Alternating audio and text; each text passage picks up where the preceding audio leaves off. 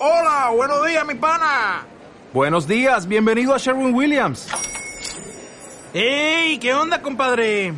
¿Qué onda? Ya tengo lista la pintura que ordenaste en el ProPlus app. Con más de 6.000 representantes en nuestras tiendas listos para atenderte en tu idioma y beneficios para contratistas que encontrarás en aliadopro.com. En Sherwin Williams somos el aliado del PRO.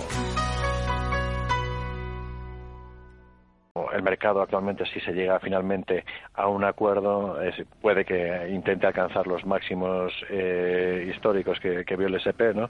Pero la gran pregunta es después de eso, cuando ya tienes uno de los grandes catalizadores sobre la mesa y si sale favorable, eh, si es más oportunidad de hacer caja después de un comienzo de año tan brillante o mantenerte invertido en el mercado.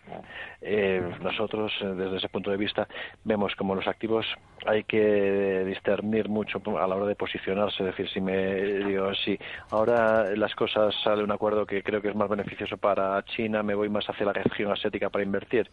Creo que hay que yo en ese escenario soy de la opinión que hay que mantener un poco la cabeza fría, es decir, muchas veces nosotros preferimos invertir en compañías que tengan eh, americanas, ¿no? que tengan esa exposición hacia emergentes, hacia eh, China en, en concreto, después de un acuerdo comercial donde ya tienes un poco las reglas del juego para los próximos ejercicios y porque vamos a conocer mucho mejor la compañía, va a estar diversificada más geográficamente, irnos hacia un competidor local que muchas veces eh, vamos a tener eh, algo de desconocimiento, no vamos a tener datos eh, que consideremos muy fiables del mercado y que no están igual auditados también como podríamos encontrar en otras economías. ¿no?